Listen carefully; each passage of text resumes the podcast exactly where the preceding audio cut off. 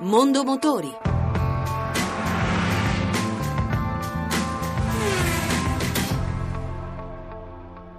Mercedes rinnova la SLC cambiando frontale e motore, una roadster sportiva con una ricca dotazione di sicurezza e divertente nella guida anche nei percorsi più impegnativi con molte curve, come quelli della Costa Azzurra dove è stato effettuato il test drive. E la casa tedesca ha presentato anche la nuova ammiraglia con la Capote, parliamo della serie S Cabrio, una vettura di oltre 5 metri di lunghezza, un concentrato di raffinatezza, lusso e tecnologia e con prestazioni di grande grande livello.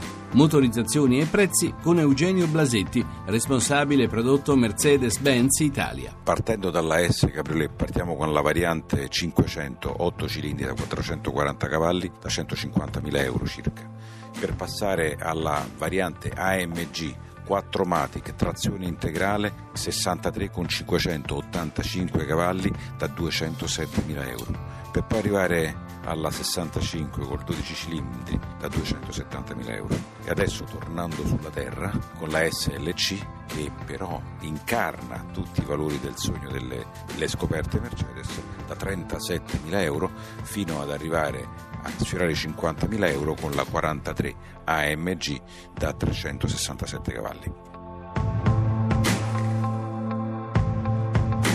Design industriale premiate Sport Age e Optima di Kia con il Red Dot Award, l'annuale riconoscimento per lo stile nella progettazione dei veicoli organizzato dal Design Center del Nord Reno-Westfalia. Doppio premio per Ottima quest'anno che è stata insignita anche del titolo Best of the Best.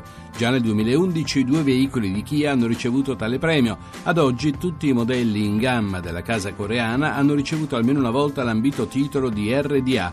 La cerimonia di premiazione avverrà il prossimo 4 luglio a Essen, nel Musiktheater progettato da Albaralto. Obbligo degli pneumatici invernali, scaduto il vincolo normativo lo scorso 15 aprile. Da quella data, infatti, sarà possibile circolare senza le gomme da neve o le catene a bordo. La norma tornerà in vigore dal prossimo 15 novembre, tranne che per alcune realtà geografiche italiane. Assogomma ricorda agli automobilisti che ancora non hanno fatto il cambio degli pneumatici di verificare la compatibilità del codice di velocità delle gomme con quello sulla carta di circolazione. Ed anche per questa sera abbiamo concluso. Se volete riascoltare questa o le altre puntate potete farlo al sito radio1.rai.it.